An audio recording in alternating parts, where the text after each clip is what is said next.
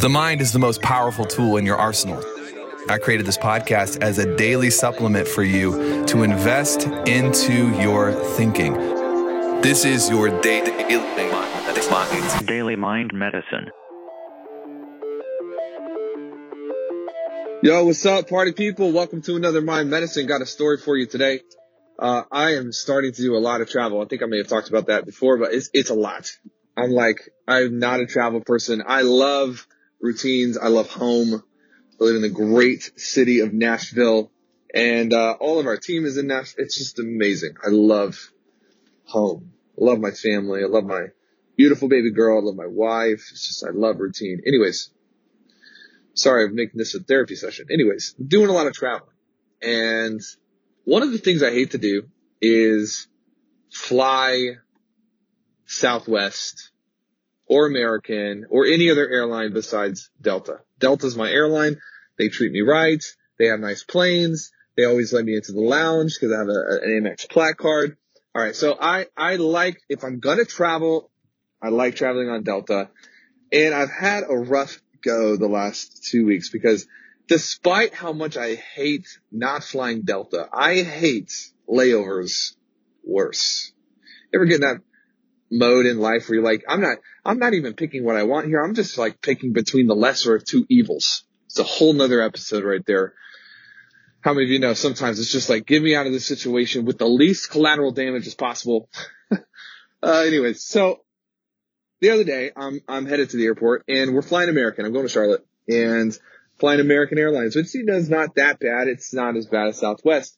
But I get to the lounge and my Citi card, which gets me into the lounge is not present.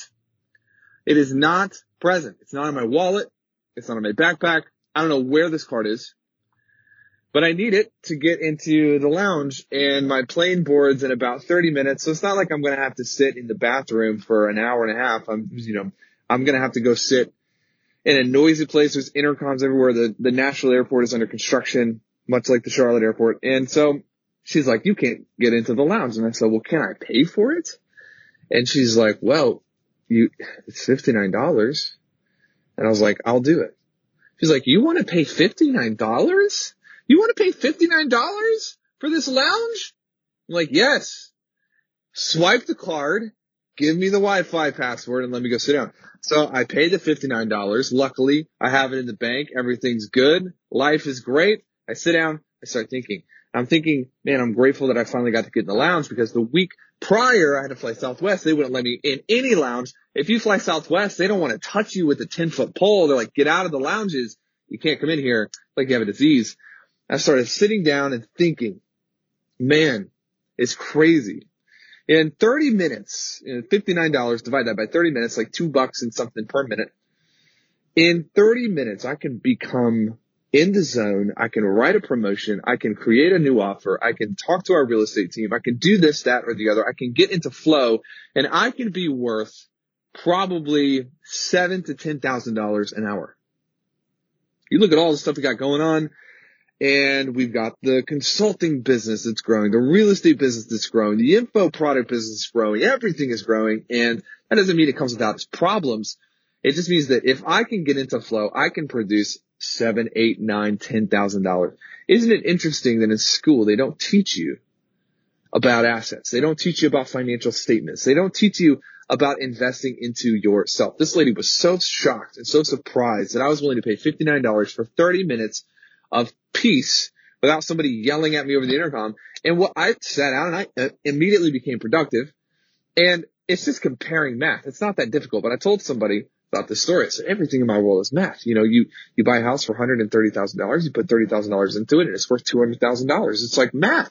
It's math. You have a mortgage that's $900 the tenant pays $1,300. It's math.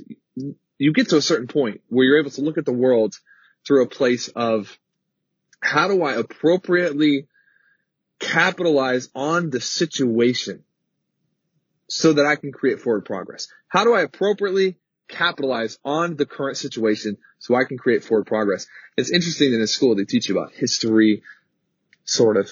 They teach you about statistics, sort of. But mostly people come out and they memorize the capitals of cities and states and countries and they don't retain anything and they graduate. You know, statistics say that like fewer than 10% of people read a book after high school ever again. It's ridiculous. And yet we're living in a world that seems to be committed to average, committed to the status quo because they can't even do math. Got a lady working at American Airlines. Not only, let's just set aside the fact that she was a horrible sales representative. She didn't say, yeah, that'll be $59. What else can I do for you? She's like, you want to pay $59? Like I'm crazy. So just the judgmental tude, hashtag American Airlines. But beyond that, she doesn't know how to do math. And I'm not saying that it's always a wise investment. I'm not saying that you could superfluously invest into things that are quote investments, but they're not people do this all the time. They think private jets are like an investment. Dude, let me tell you, unless you are worth 25,000 plus per hour, a private jet is not, is not a good investment. And I can get into that and, uh, whatever. But there's a reason that I'm pulling in 10, 12, 15k an hour and I'm still not flying private. Okay. But beside the point, learn to view yourself as the greatest asset you have access to. It's not real estate, although real estate can be a great asset. Look, we just bought a couple houses in cash in Charlotte. I was, you know, we got all this stuff going on in the real estate business and will actually produce more revenue next month in its 10th month than the first like 12 months of TF. Anyways, learn to look at yourself as an asset. Go the extra mile in yourself. People talk about going the extra mile for all these sorts of things and it doesn't make a difference in your life. It doesn't make a difference. But going the extra mile in yourself does. Picking up the book, that is $10. That is the representation of an author's life work.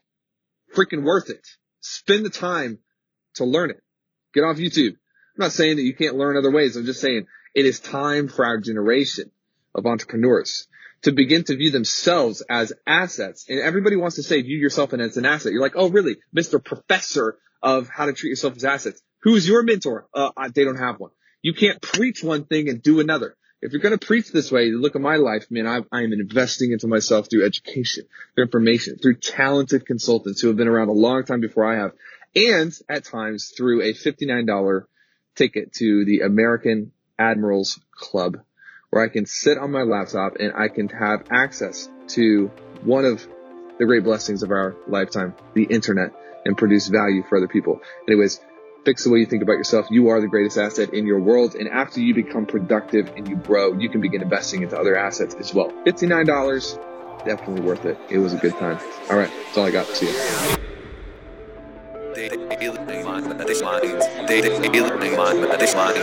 DailyMindMedicine.com